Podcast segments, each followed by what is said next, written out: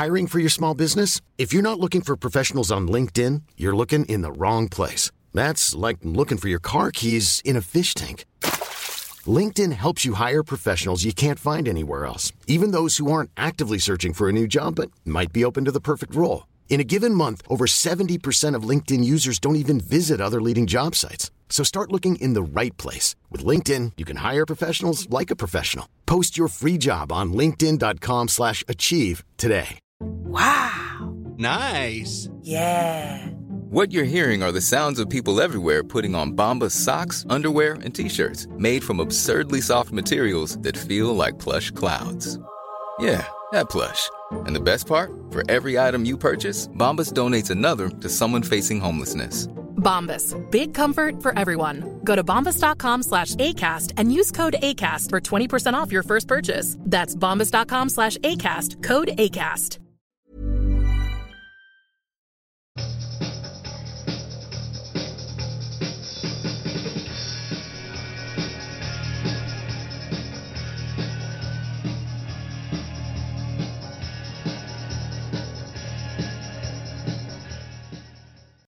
Hello and welcome to What a Load of Cobblers, Friday Night Lights, a Northampton Town audio show. As dusty and faded as the pages of Shut That Door fanzine on Neil Grayson. I'm Tom Reed, and tonight I'm joined by Martin Maloney, Andy Bodfish, Ian Brandt, and Jefferson Lake. How are you doing, guys? You okay? Yeah, good thanks. Yeah, right, mate. Yeah, all good, all good. Also, Good. also being joined by the patrons of um of uh, the the eighty one as well in the in the background. Yeah. Oh, the, the, the, the Ecton one, yes. Get it right, Ian. Martin It's only gets paid eight- by bipping if he if he pronounces it right. In yes, three Club pints. 81 is my football team, the Ecton one is my pub. That's how we roll in N3. So uh, yeah, that's right, isn't it, Martin? You're live from the uh, Northampton's finest right now. I, I am here the jewel of N3, yes, you're quite right. We, we've talked about it before. If you hear a meat raffle going on in the background, or uh, you know, like a vicious fight over the pool table, you know uh, what's going on. Martin will be professional as always, won't you, Martin? absolutely, absolutely. Keep, we'll keep a lid on everything. Have you got a football moment of the week for us, Martin? Um, I, I do. It's um, probably I normally look for something quite sort of you know worthy or you know something makes you look up. Sometimes though, it's the the nastiness and the hate in football, the the nice sort of you know rivalry or morbo, as they might say in Spain, the things that really wind you up that I love. And a couple, um, I think it was last night, a couple of nights ago, Aberdeen played Rangers, and Aberdeen uh, got Scott Brown, who is a Celtic legend. Um, played Celtic for t- ten plus years, captained them. He's gone to gone to Aberdeen now. Ryan Kent got sent off for a bit of a stupid stupid challenge. And Scott Brown's reaction was the reaction of somebody who has, has got them in his heart. And we need that in football. You need that thing that says, when you play for a club for a long time, it means something to you, and your rivals are still your rivals, even when you play for someone else. so that for me was uplifting in a sarcastic applause and see you later sort of way. yeah, he's a bit of like. Was that the one where he tried to? Someone tried to hug him, or was that a separate one? There's, there's another one I saw where someone tried to hug him, and no, no, he tried to hug them, and he, and then, then the other guy pushed him away. I'd have to, I'd I'd have to check back, but the reaction was a thing of beauty. It was a that's a player who it means every bit as much to as a supporter as even when he's not at the club, and that that's one of the reasons football's so brilliant because of that emotional attachment we have. Yeah, it's it's nice to see that sort of thing, isn't it? Football seems quite tepid at the moment, especially during coronavirus and stuff like that. So yeah, that was a good one, Martin. Um, Ian, any um, any news on um, Grange Hill, the movie? Um, no, not no, nothing, nothing as of yet. Um, but yeah, we'll we'll see what happens. We'll see if they've tracked down Roland yet. Because apparently um, Bayo's been getting some uh, coaching, t- uh, acting coaching from um, Roland. So uh, Is that all right? mm, yeah, apparently he's a shoe in for the role now. After after I put him forward. Martin, you need to put yourself on mute. All I can hear is uh, people uh, screaming for a half a pint of mild. I will mute. I will mute myself presently. Quite entertaining, actually, to be fair. Yeah, uh, yeah. So, so, so no, so no news in on the. Uh, is there a Grange Hill forum? You go on grangehill.com. I think he's gone now. No, there used to be. They did, I did used to go on that a long time. I was quite good friends on. I'll say friends, internet friends with Ziggy Greaves on the on the Grange Oh, Hill wow. forum. You know. Really? Yeah, yeah. Do you know? Yeah, I used to run the football prediction competition on there, and um, it was quite high pressure. Like, has anyone ever had to run anything like that? You know what I mean? Like organising things is Yeah. not my strong point. Nah, Yeah. mate, run a Um, mile. oh, it's a nightmare. And, and I used, Yeah. like, you know, and then I'd get all them private messaging me. No, you got this one wrong. I, sh- I did get Yeah. that score. Oh, it's, I hate it. So yeah, I, but I don't think Ziggy ever piped up. It's, it is like one of Donch's schemes, and he would have like charged 10 p entry and then ripped everyone off or something. But That's- that wasn't my That's plan. all I can think of. Is friends reunited for Grange Hill? Yeah. Good idea. I think um. So so you essentially did the, the football prediction league. Did none of the Grange Hill characters like like get a bit chirpy if you messed it up or whatever? You were a bit late with No, updating it. no, because the, the Not main even ones Zammo? that were on there. No, Zammo. No, the main ones that were on there. I'll tell you who was on there. Um, yeah, uh, Ziggy Greaves was on there. But most of it was just fans. Yeah. Like I'll tell you what it was. During when Justin Lee Collins did that um, Bring Back Grange Hill reunion show, Yeah. and he, he met some of the actors. I went. I just like googled it, and I found the forum. I went on the forum, and like it was just mainly fans on there, but some of the actors were on there. Yes, uh, Ziggy Greaves was a regular. George um, Christopher. Um, Roland was on there, quite, but not like it was sporadic. And um, oh, what's that girl? Justine Dean. Does anyone remember her? She was sort of Rings a bell. towards the end of the eighties. She used to hang around with um, Sean Maguire's character in it, Oh, okay. and um, she was quite. She was quite. I think Tegs um, Ratcliffe is the name you're looking for. Well done, Slugger. Yeah. Oh, mate. She, all right. Okay, Slugger. You're you're a I saw baseball him present. I saw him present some prizes at top of the town at the old under under 18s Oh, disco in about Amazing. 1987. Right, Slugger. I'm going to test. I'm going to test you on your. You're a, you're a US a US sports buff. What was the gridiron NFL themed bully in Gra- in Grange Hill called at that in that era, sort of late 80s? Oh, You remember?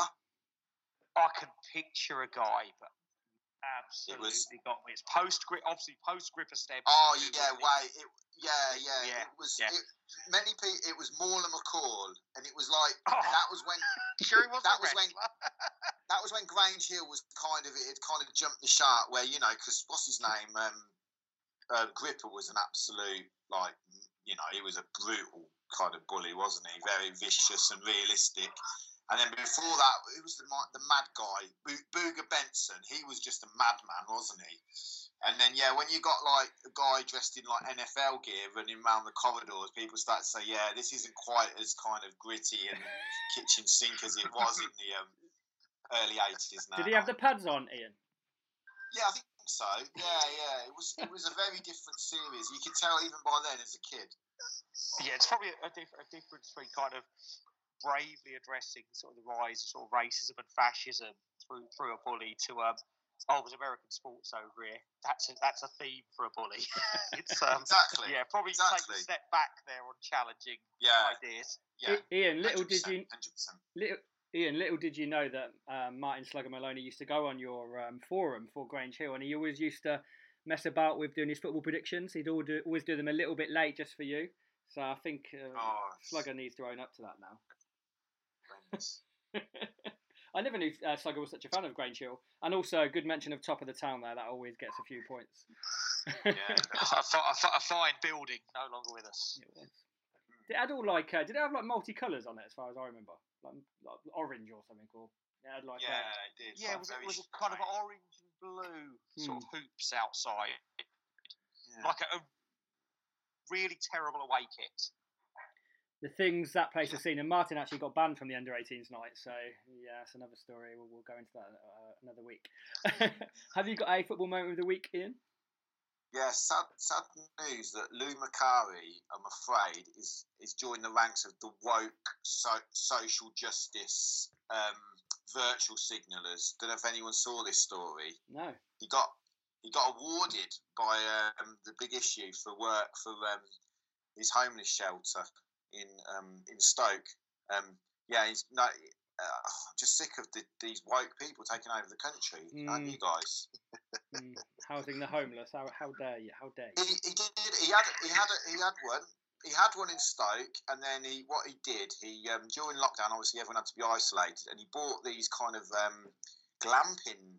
I think now they they were like sort of glamping It's a sort pod. of shed type It's a things. pod, yeah, pod. Yeah, pods, Yeah. and then he stuck them in this. He managed to like, you know, get get this warehouse at a knockoff price, and, and he stuck them all in there, and he, he made such a huge difference. And he put a TV in each one. I mean, great.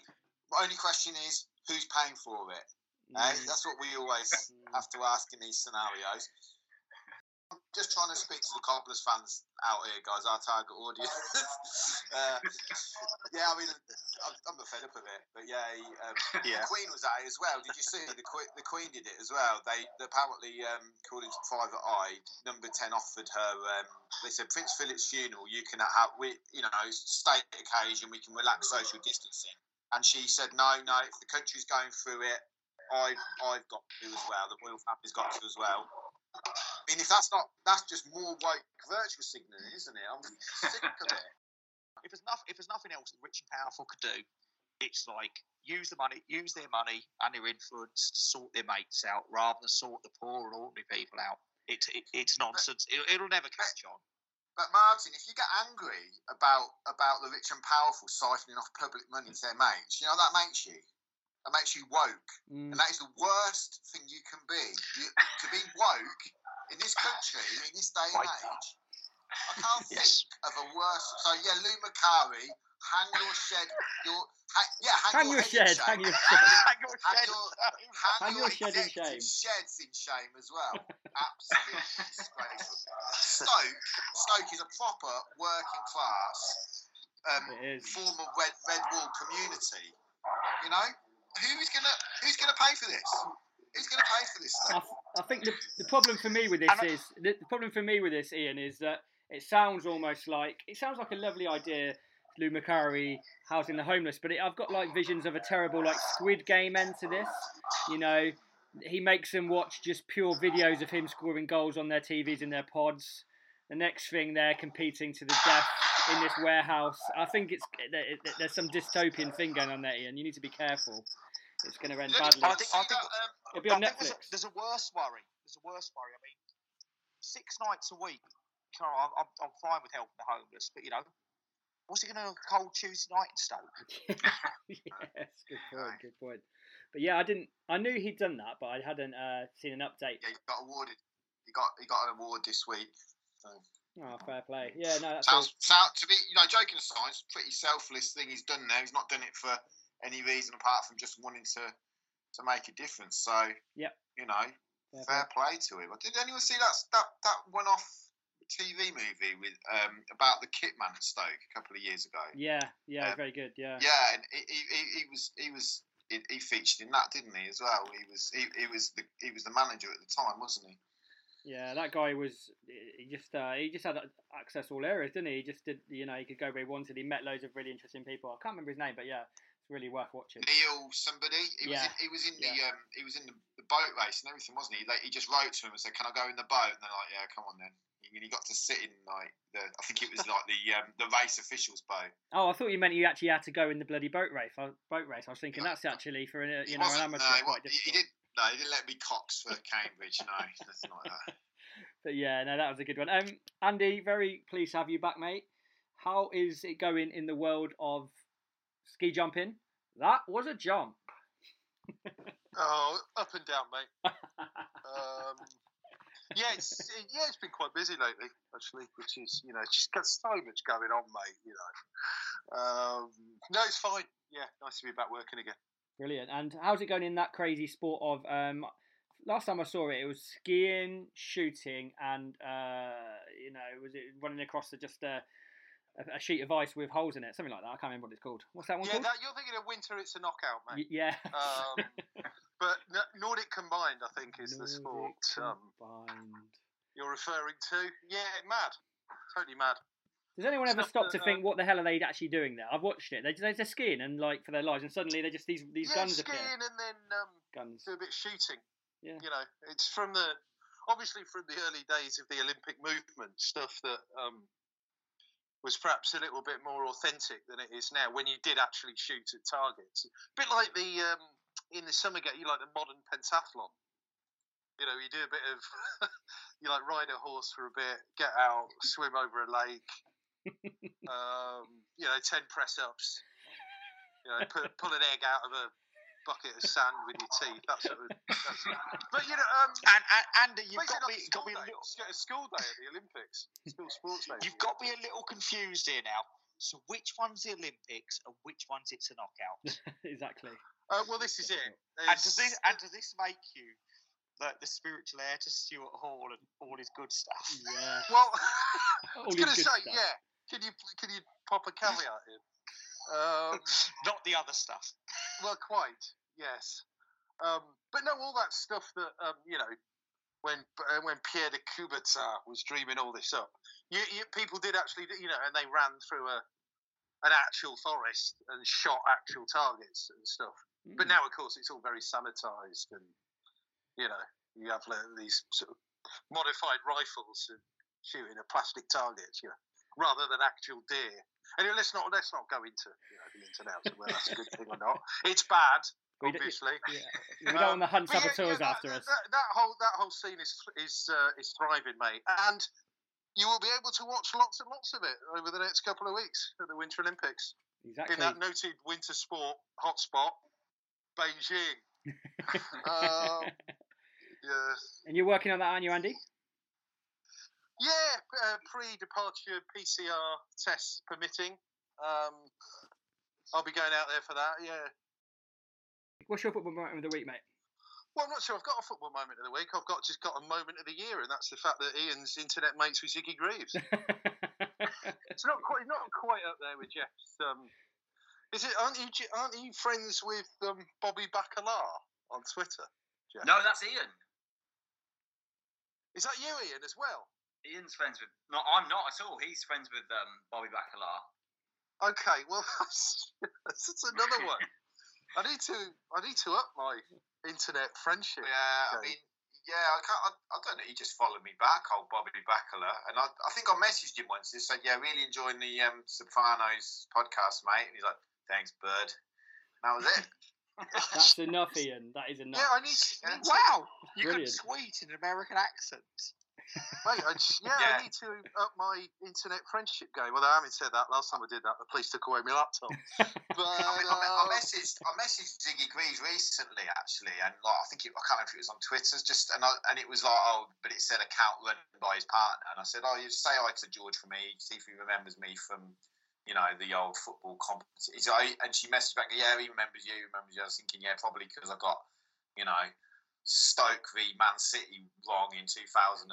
He's still annoyed that he stopped him going top of the table.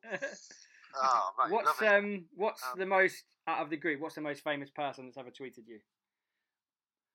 Has anyone got one? I've got. This is going to be very yeah. Well, I, I can't remember what tweet it was. It could it might have been something about music, but it could equally have been something about Margaret Thatcher. Best leave that one there, really. Uh, uh, the the my probably my most famous follower is, uh, and I'd imagine probably only one person in this group will know who this is. Is Jeff Jarrett? He- He's a wrestler, is he? He's a wrestler. Yeah. Yeah, I've heard yeah. of him. Yeah, yeah, I remember him. Yeah, Yeah. Double J, Jeff Jarrett. Because I'm, I met, he did a thing at Sky, and I met him, and um, he um, he asked me what my Twitter was or something because he wanted to tag me in the post he was doing for it, and then he followed me. So I had to follow him. I don't really, I'm not really a huge fan of his, but I kind of had to follow him because he was right there, um, and he followed me as well, which is very decent of him. Um, but yeah, that's that's qu- quite a boring answer there, really. Just Jeff Didn't you have um Jeff? Didn't that female wrestler you were uh, quite keen on? Didn't she tweet you to say please leave her alone? I, I saw that on Twitter at one Well, point. the, she she um, her, her legal representatives messaged me on a separate platform. yeah, I saw that, wasn't it? Yeah, fair play. You know, kind of count for taste. Um, my one is Louis Theroux, which I was like made up with. Nice. Yeah, Louis Theroux. I tweeted him ran- randomly. I actually, actually I have tweeted him before on it, but I tweet him every day on it. Let's just let's be clear. No, I tweeted him about my favourite ever character from um, Louis Theroux, and I don't know if you've seen this episode where he goes to the Not Lake, not Lake Palmer. no, very he is very good. No, uh, Mellow T, the rapper, stroke pimp from the uh, he did one where he was yeah what was it this he was rapping it was a rapping episode one of the best ever ones and he meets this gangster pimp rapper Yeah, from the deep south Yeah. and he wears a bowler hat and he shoots at like tin cans with a revolver and misses everyone from about five foot away. Uh, and uh, I just te- I just tweeted, you know, uh, Louis Theroux, what news of Mellow T? And he was like, he just re- replied back, uh, it's all quiet at the moment on Mellow T. But for me, that was just like, he's like one of my heroes. Yeah, that's pretty cool. Yeah. That's, that's the one where he goes, my money does a jiggle, it folds. And then Louis tries his own rap and he's like, jiggle, jiggle, jiggle. I like the way you wiggle, Yeah. isn't it? That's that episode. No, it's the one. Yeah, it's a legendary one. That's the one where he meets the uh, writers of a rap, and he has to go on a rap battle on on on the radio. And his um, and I say it to my uh, poor uh, fiance all the time. If ever I see a Fiat, the line is cruising in my Fiat looking for a biatch. Do you remember that, Ian? And, and, um, and Louis Theroux refuses to say it. He says, "I can't say that. I I drive a Fiat, but I can't say that." Oh, it's classic. Brilliant. I like. Ian, do you remember the line? The line uh, from that episode. It was, "I'm six feet, six feet two in my compact, no slack, but luckily the seats go back." Do you remember that, Ian? yes, I do. Yeah. Uh, yeah. I So mean, yeah, I play actually. Louis Theroux's uh, Weird Weekends, if anyone can find that. Jeff, um, Hmm. have you found Shut That Door yet? No, but um, I haven't been to my mum and dad's house since last week, so um, yeah, that's that, that's it really.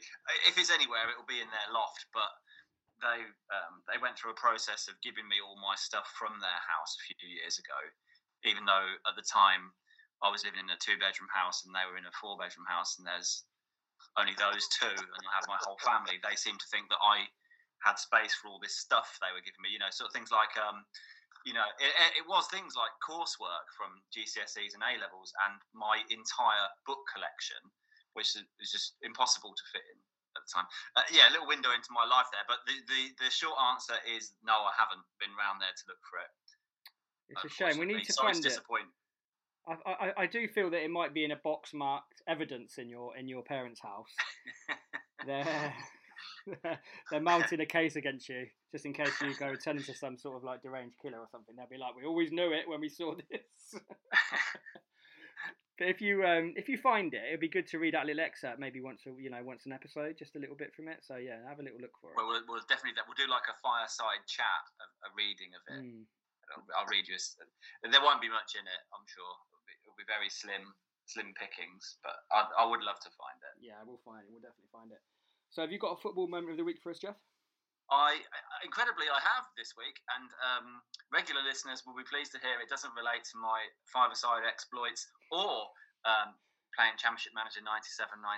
uh, it actually does relate to real football, and it is the news this week that um, former Cobblers favourite Andy Woodman is in line or about to be interviewed or has held talks with Gillingham over their vacant managerial job.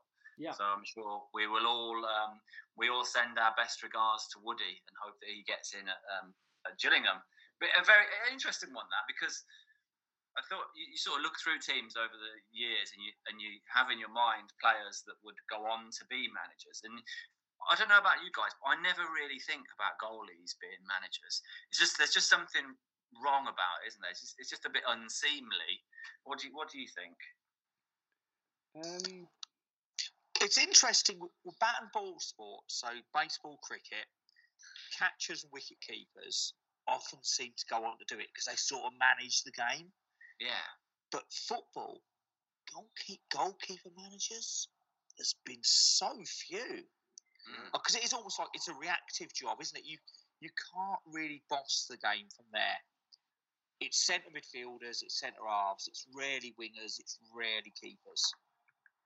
But I think um, with with Woody, his character just seems so strong, and we we we saw that interview with him. Sorry, it was a podcast, wasn't it? He did a few months ago. I think maybe Ian told us about it. One of one, one of you guys told us, and I watched it. I, I listened to it. It was recorded as well. But his um his personality is very strong, and he's maybe the sort of guy that's sort of grown into that that sort of stature. Well, he's obviously like put on a few pounds, bless him, since he's a, a goalie. But you know, he just you you suddenly become that role rather than you've looked for it. So he's probably got a little in somewhere, and he's worked his way up. Got a bit of respect. The players probably respect him because he's, he's been there and done it at you know various levels. So yeah, I, I can. One on one hand, I can't see. I, I wouldn't expect him to be a manager. He would never be on the list of ex Cobblers players. I would have thought, but funnily enough, and football is such a strange game that he's he's likely to be in a higher league than us as a manager. Yeah. Funny yeah. how uh, football works. Yeah. I always think as well that um, there's that old thing about you know, go, didn't Brian Glanville write a book? That goalkeepers are different, Mm. and you've al- almost got to be. I've never thought about that before. It's a good point, isn't it? You know, the fact that not that many keepers make managers or successful managers. You've almost got to be within the the cut and thrust of it all, you know, haven't you? And I always think, even in dressing rooms, keepers are just just sitting off to the side a bit, and you know. I can't it- actually think of a single one in that has that has done well. I- I can't- I was trying to think now, I can't think of turned what- manager. Dino, Dino Dino's off was a keeper, Yeah. wasn't he? Yeah, yeah, Dino's great right, yeah. shout actually. Yeah. Um, but there, I mean, there aren't many at all And it's, it's, successful the, ones. It's the fact you put you can pull out the odd exception that sort of proves the rule, isn't it? And it, it's it's quite striking. I'd never thought of this before either. But out of you know people who play, you know, there's eleven people starting every game. How you know? I guess squad players, not you know, average outfield players become very good managers. Graham Potter, Neil Warnock, um, others become very good managers goalkeepers who might play 46 games a season or 42 or 38 games a season for 20 years never get a look in Mm. because I think it's there was a whole different outlook. I think when you're playing in goal, it it is so reactive that you almost like it drives the people mad. I remember in an interview with John Burridge about you know he he's mental.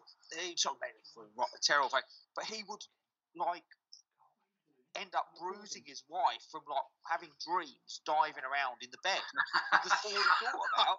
No, I'm- I'm sure that's what I read. I mean, I'm, That was his story anyway. I'm not excusing domestic violence here, but um, yeah, it, it's it feel it's a really odd thing that you could be so involved in the game, more so than most outfield players, because most outfield players have a few games off each season, and yet they always look the other way when it comes to picking a manager, and no one ever thinks that's a bit odd because, like we think, Woody, bloody hell, he's done well.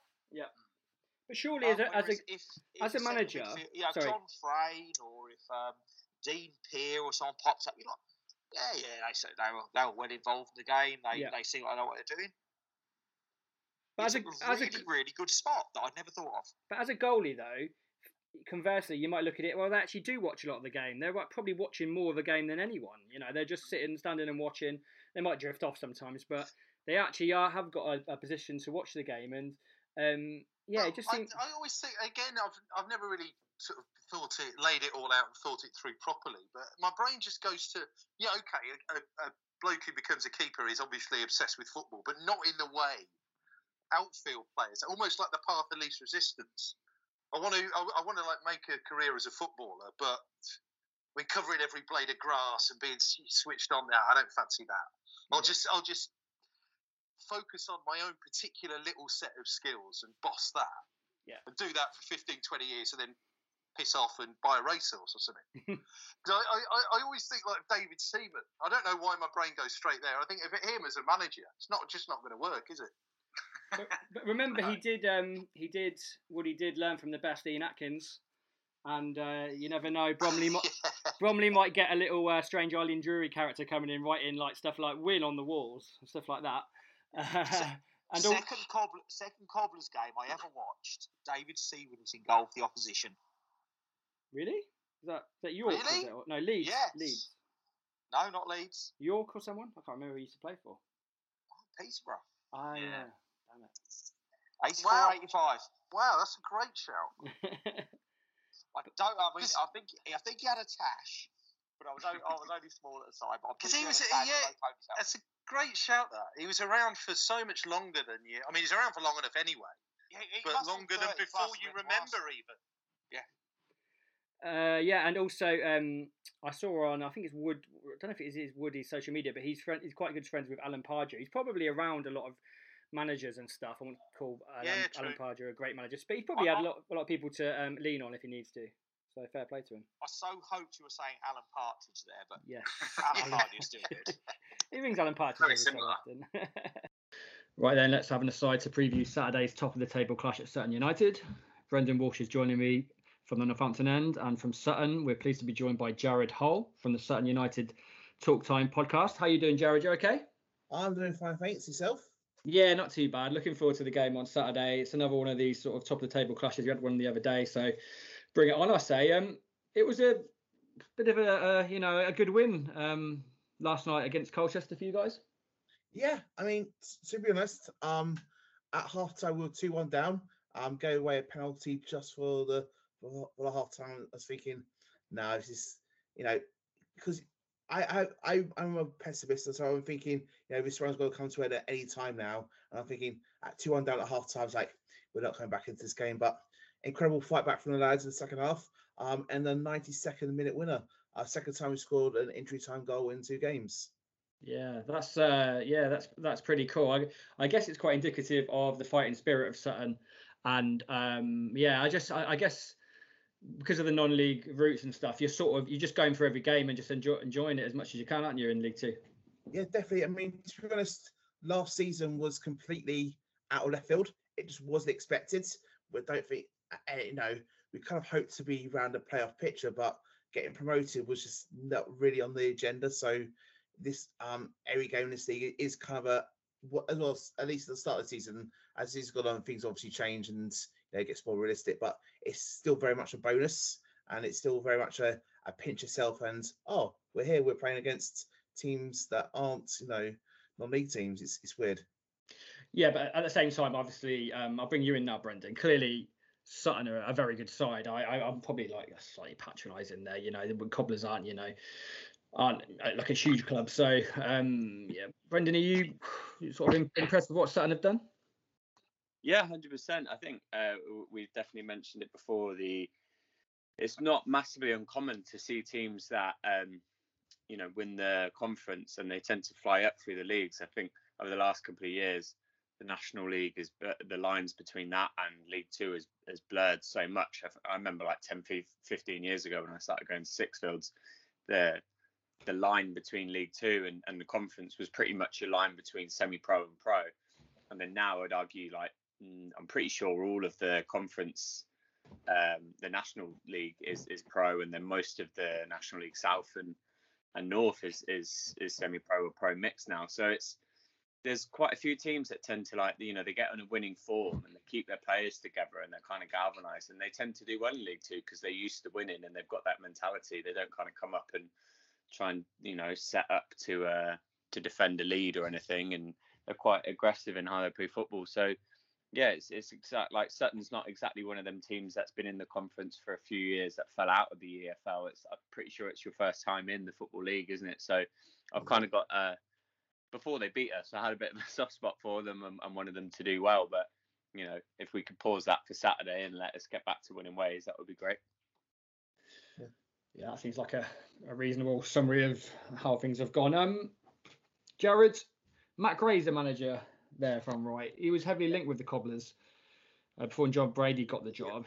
You've got to be pleased with the job he's done there. Yeah, I mean, I, I'm definitely it's um. So Matt Gray took over in the summer 2019.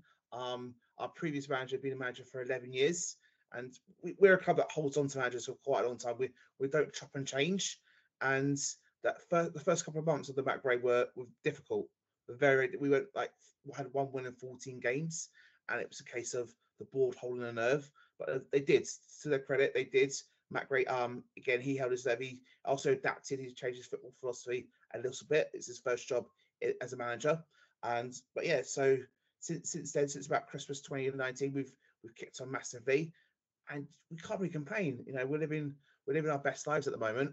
Um, you know, promotion last season, you know, in the mix at the moment.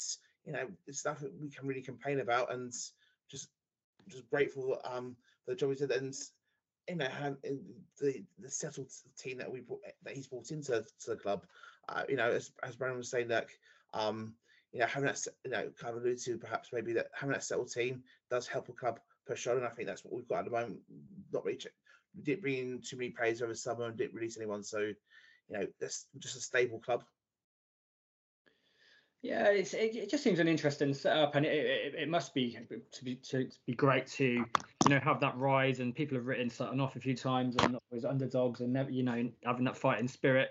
Have, have you noticed a change around the club, Jared, since the the change to the league, or things mainly the same, not off the pitch as well? Well, there's obviously there's there has to be changes, uh, but I think those changes come gradually over the last five six years. Um, so we were promoted to the National League in 2016 from the from the national from the Conference South. Now, I think that I think the gap between the Conference South and the Conference National is bigger than one between the Conference National and and the, and the football and, and the EFL. So I think over the last five six years we've seen gradual changes, but I think they definitely have been accelerated. But at the same time, there's still very much that non-league family feel to it. Our yeah. crowds have grown exponentially over the last, you know, since since we started in the football league.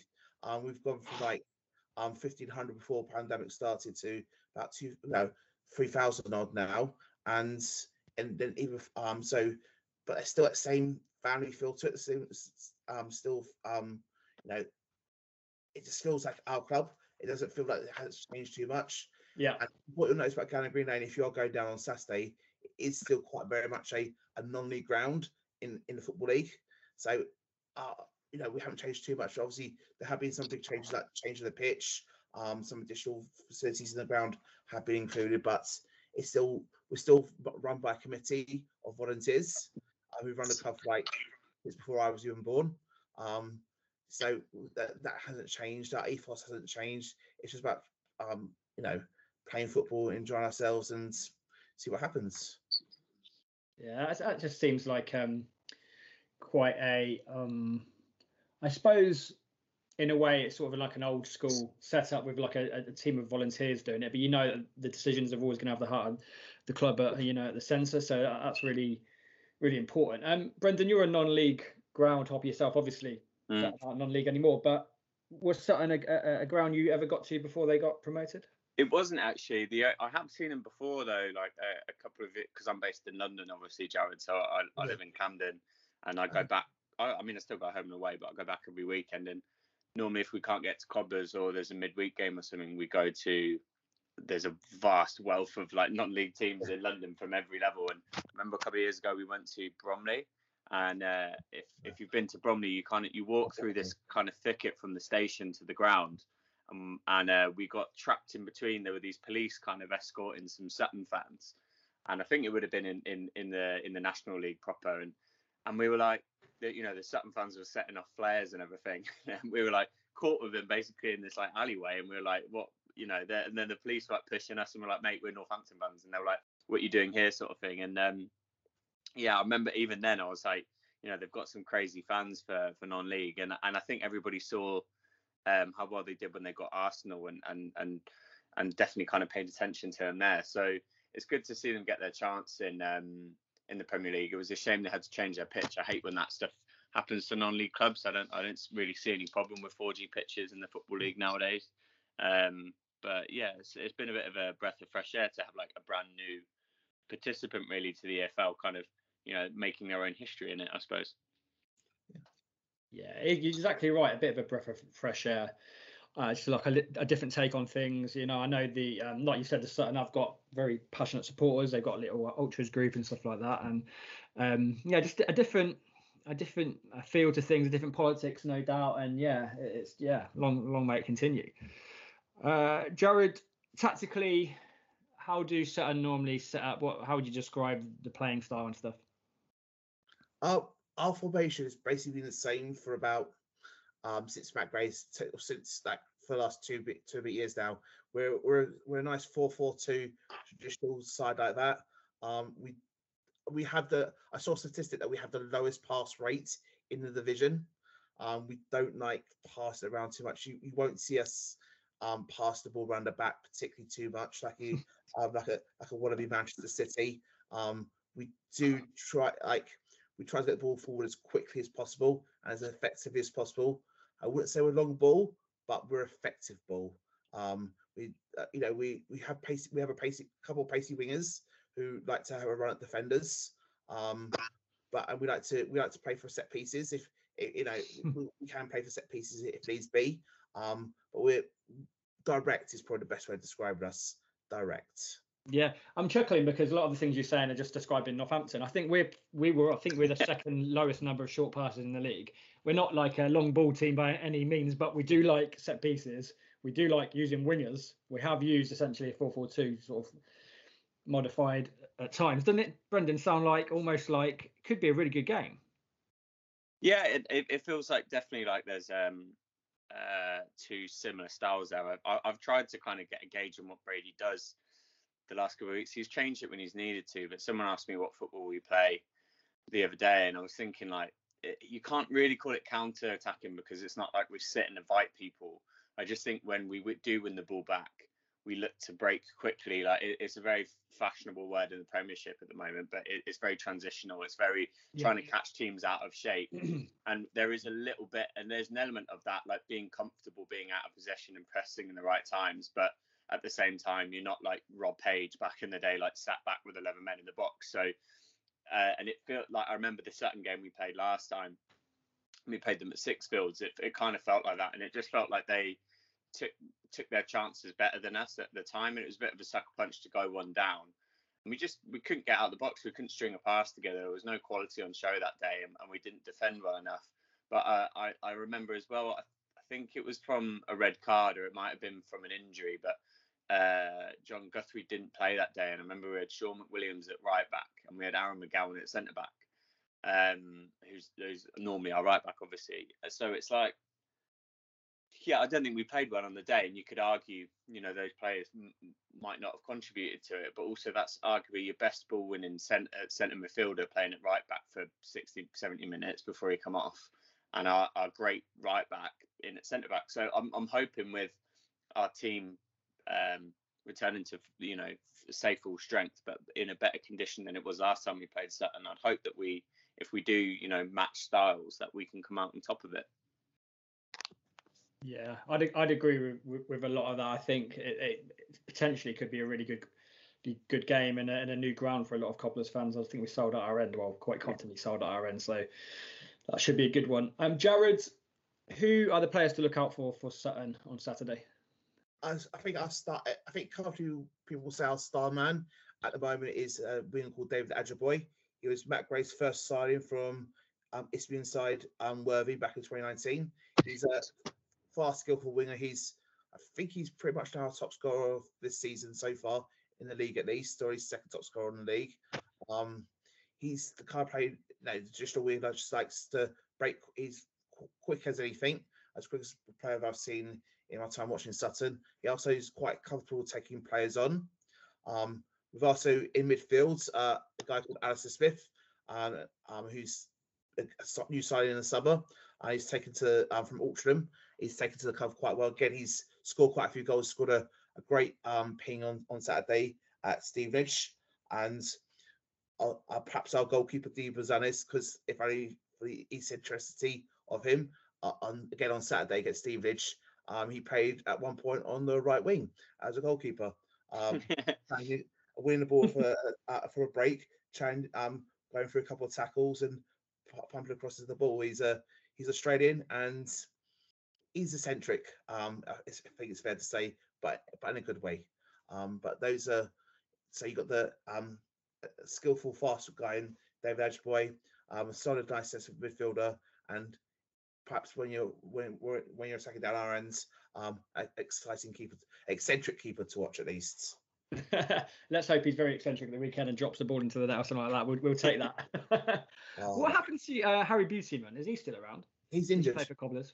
Um, he's injured at the moment. He picked up an injury against Swindon. He basically um dislocated his arm. Um, he's on a boat. He's he's back in training at the moment. Um, he's not been involved in any match day squads. He was at the Stevenage game on Saturday. I think he was there last night as well. Um, so he's out training with the team before games, what have you. But I don't think he's going back until next month. Okay. Um, do you remember how he beat him in it, um, Brendan? He was he looked yeah, I do. useful. Yeah, I, he um the the first season I, I had my season ticket since I moved moved back down south. Actually, he was like the go-to guy for Page, wasn't he? After Wilder, I, I thought he was all right. I I didn't really know why we let him go, and then I remember because he I think he started a, a, a majority of his career at Sutton and and then kind of moved yeah. up through the leagues. And then we went back down there, and he, I kept seeing his name pop up that he was scoring every week for you guys in in uh, the conference. So yeah, I definitely remember him. I think uh, there's uh, there's another ex cobbler on at, on the books at Sutton as well, in Korboa. But I don't Yeah, know how much he's kind of how much he's featured this season, how much he's played. He's cool, but I mean, Ricky hasn't gone to the team too much yet. Um, he was on the bench last night. He's it's unfortunate uh, for him that we um as a, as a winger we've got a couple solid wingers already in in, in the squads. Um, it's kind of sometimes with a team it's kind of like dead men's shoes where uh, uh, the change to the to the starting line will only come if if someone's injured or unavailable. And Yeah. uh, when Ricky's been available, there's been other wingers available. Um, perhaps ahead of him in the pecking order. But when he has come on, he has looked good. Um, I, I want to see Ricky do well because uh, before he signed for your uh, for Northampton, he was a player for our local rivals, Carshalton. Mm. You always want to see like a, a repentant sinner do well. Yeah. Um, so it was see him do well. But it, again, I'm going going back to to Harry Beautyman to, to. Um, he was a club that he was he was well regarded his first spell at the club, and you know he's well regarded now. He's um, a couple of years ago he was the main reason why we weren't sucked into a relegation battle. Feet scored Mm. like 15 goals from midfield in a in a Yeah. mid-table team. Um, he's phenomenal. But a- again, unfortunately, it's just unfortunate with injuries this season. But when he, when he has played, he's you know he, he's the man. Uh, you know, he's one of my favourite Sutton players of all time. Ah, that's cool. Yeah, and he, he showed glimpses of talent at Northampton, just um, perhaps um, didn't quite fit in for whatever reason. So- Same with Cor- Korboa, who has got some talent and stuff, but he's the sort of guy that you can see sometimes in a in league situation might lose out to people with a bit more physical presence, maybe. But um, yeah, two good players, definitely. Um, before we go to some tactics, you talked a little bit about Gander Green Lane. Um, Brendan's going down there on Saturday. You know, you said it's like a, a good non-league ground. What what fans expect from the, the ground? Um, it is a very much a non-league ground um, in, in its facilities. It's um, so at the moment um, we the majority of the ground is terracing. Um, it's very small capacity. Uh, the away end is is quite um, it's not the deepest terrace in the history of the world ever. It's towards it's quite a narrow terrace, but it's right on top of the pitch. But you may want to get there a bit early for for a better view. It's it's it's very hard to describe. I mean, it's been our home for so long, and Yeah. I, I love the place. I recognise that, but I recognise at the same time there's a lot to lot to be desired in, in terms of the ground, in terms of facilities. But it's you should get a friendly welcome there. Um, it's quite easy to get to by public transport. It's right by a train station. Although heads up, there are no trains running at to West Sutton Station, which is the station next to the ground on Saturday. So you might to, to go directly into Sutton itself. Um, it's you know it's a small ground. It's a compact ground. It's um it has its own atmosphere. It has a u- own unique feel to it. I, I guess um it's, it's quite hard to put into words, but it's Yeah. home. That's the most important thing. It's home. Yeah, definitely. And the fans that go go down there can give us a little report back. That sounds right up your street, Brendan. It does, yeah, yeah, yeah. I, I've I've done a couple of uh, non-league grounds this week. I did um, Chelmsford City on Tuesday, uh, on Monday, and then uh, last night I was at, um, at Hampton and Richmond Borough. So two very different like non-league grounds. One one's like what you know the classic big athletic track and lots of facilities, and then Hampton Richmond Borough is like you kind of feel like you're in the middle of a castle. There's loads of trees overhanging the pitch, and you're right in these like cottages and back gardens and everything. So I I, think I'm, I'm a big fan of it. So I think Jacob. Gabriel's a, a mixture between those two kind of styles, really, because it was an Mm. old athletics ground back in the day, um, but it's also in the park, so you've got, big, you've got lots of trees and stuff. So you feel like Yeah, I quite real I, I like grounds for that. I like I call them higgledy piggledy grounds. Like there's lots of nooks and crannies and di- things that make it unique. And you know, I lo- I like Wimbledon as a club. I, I, I hope they do well. But I've, been, I've done the new ground there, and it's just a bit of a lifeless shell. You know, it's just Mm. Lots of grey cinder block, and Mm. and and that's it. Like, do you know what I mean? There's nothing really. I don't know. I just really appreciate those grounds. Um, lots of people complain about them. Don't get me wrong, I do still really like, you know, I've been to Spurs new ground and there's something to be said about that. And it's amazing, like feat of engineering, but also you can't beat like You can't, can you?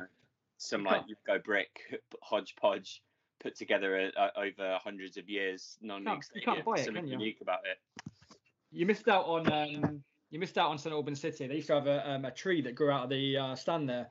Yeah. Brendan went a few years ago, I think, but that was a nice little Yeah, feature. I've done St Albans a couple of times this year as well. I'm really Yeah. enjoying it. I mean, obviously, I love cobbers and, and I, I go as many games as I can, but you know, I'd I'd say to a lot of people that there's there is a wealth of football underneath the football league. Um, you know, go go and get out and find your local non-league and all the teams around there because the people around there are, are lovely and it makes you appreciate.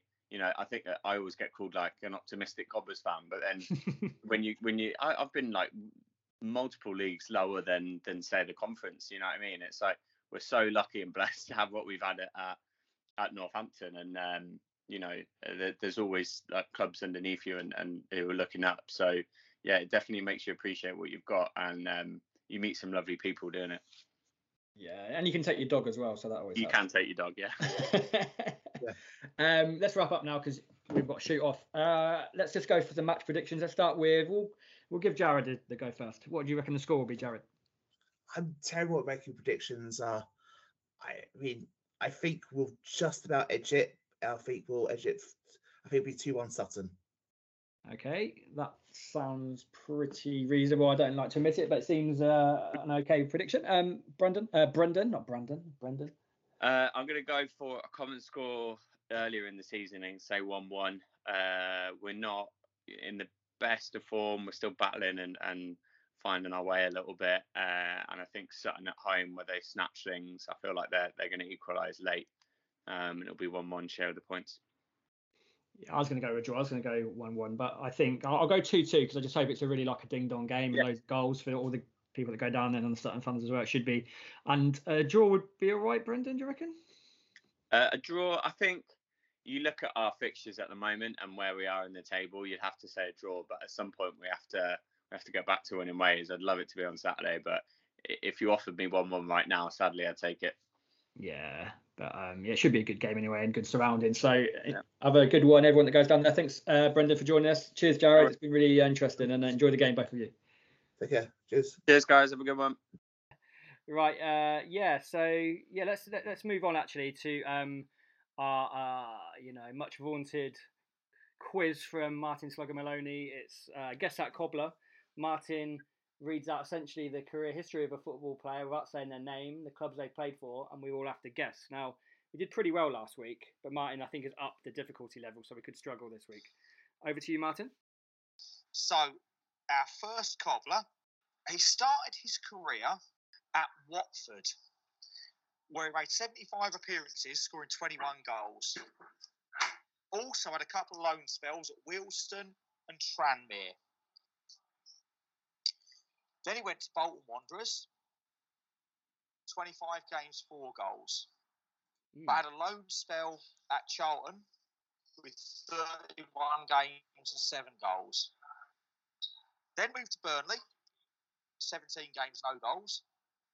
Then to Col U, uh, 21 games, four goals. Then to Cov, 20 games, four goals. And then he moved to Burton Albion, 73 games, nine goals. And finally, and ending his career, Northampton Town on loan, eight games and no goals. Ooh. Now, if I Blimey. tell, now, oh, go on.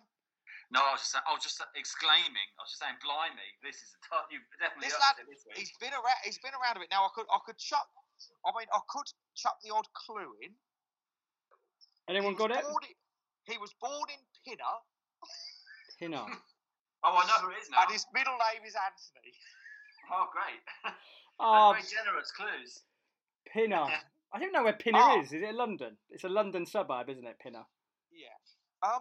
Give us the year, Martin. Give us the year. Okay.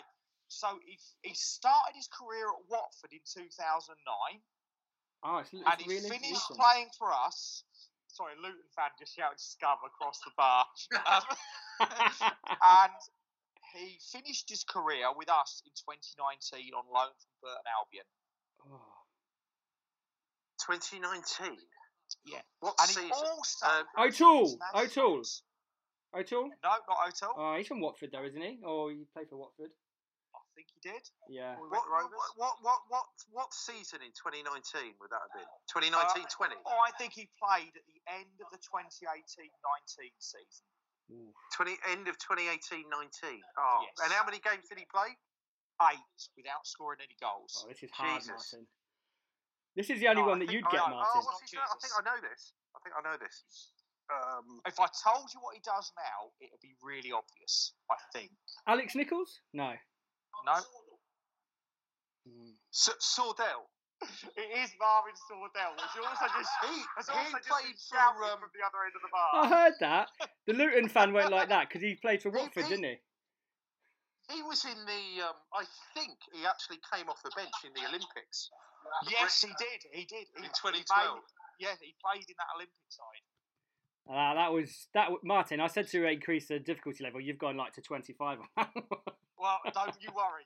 I have got pic- loads of pictures of careers ahead of us, so um, you just let me know when we're, when we're bored with this. Marvin Sordell. Marvin that's it. Sordell. Yeah. Uh, to be fair, that was a good one, Martin. We should, and there will be people listening, shouting like down the uh, the computer or wherever they're listening to at that, and we should have got that one. Um, another Oh, one, okay. Martin.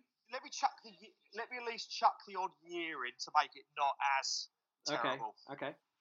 Okay, so I mean you'll probably get an idea of the bloke's accent straight away when I start going through the clubs he started with. Yep. So 1980-81, he was at Alvechurch. Yep. Then he played for the following teams who were making it into the league: Highgate United, Tamworth, Stratford, Solihull Borough, Sutton Coldfield Town, Mile Rovers, Bromsgrove Rovers, and Burton Albion. Then, and I think I had a sticker of him, Wimbledon 89 90, two goals in 20 games. Birmingham City, 10 goals in 44 games between 1990 and 1993. Birmingham City. A little loan spell at Walsall, one in four. Okay. Not Jason White. Jason White? No, not Jason White. Um, 93 94, three games to Cov.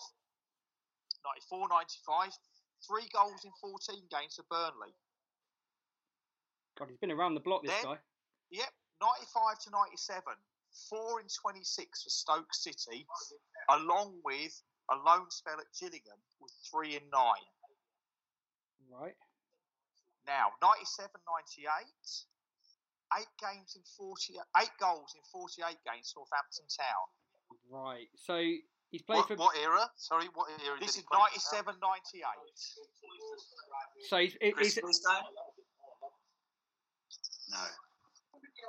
I did say Chris Freestone, but the silence was deafening. Uh, no, no, it's not Chris, not Chris Freestone. what position is it, mate? Is it a striker, Martin? Uh, yes, he is a centre forward. And he played for Birmingham City, right? And just about everyone else in the West Midlands, yes. So it's, Oh, 90, 97, Oh, 98. it's gotta be oh, Big mate, John. Come on. It is Big John Gayle. Yes, yes. of course it is. sakes. We got there in the end on that one. Listen, guys, we've been talking for a while. Let's uh, let's shoot off now, but um, we'll be back hopefully next week for and uh, we're going to leave you now, Martin, for a game of killer in the uh, on the pool table, and we'll speak to you uh, all guys next week. Thanks a lot. Cheers all. See you later. Cheers, Cheers, guys. Bye. Bye.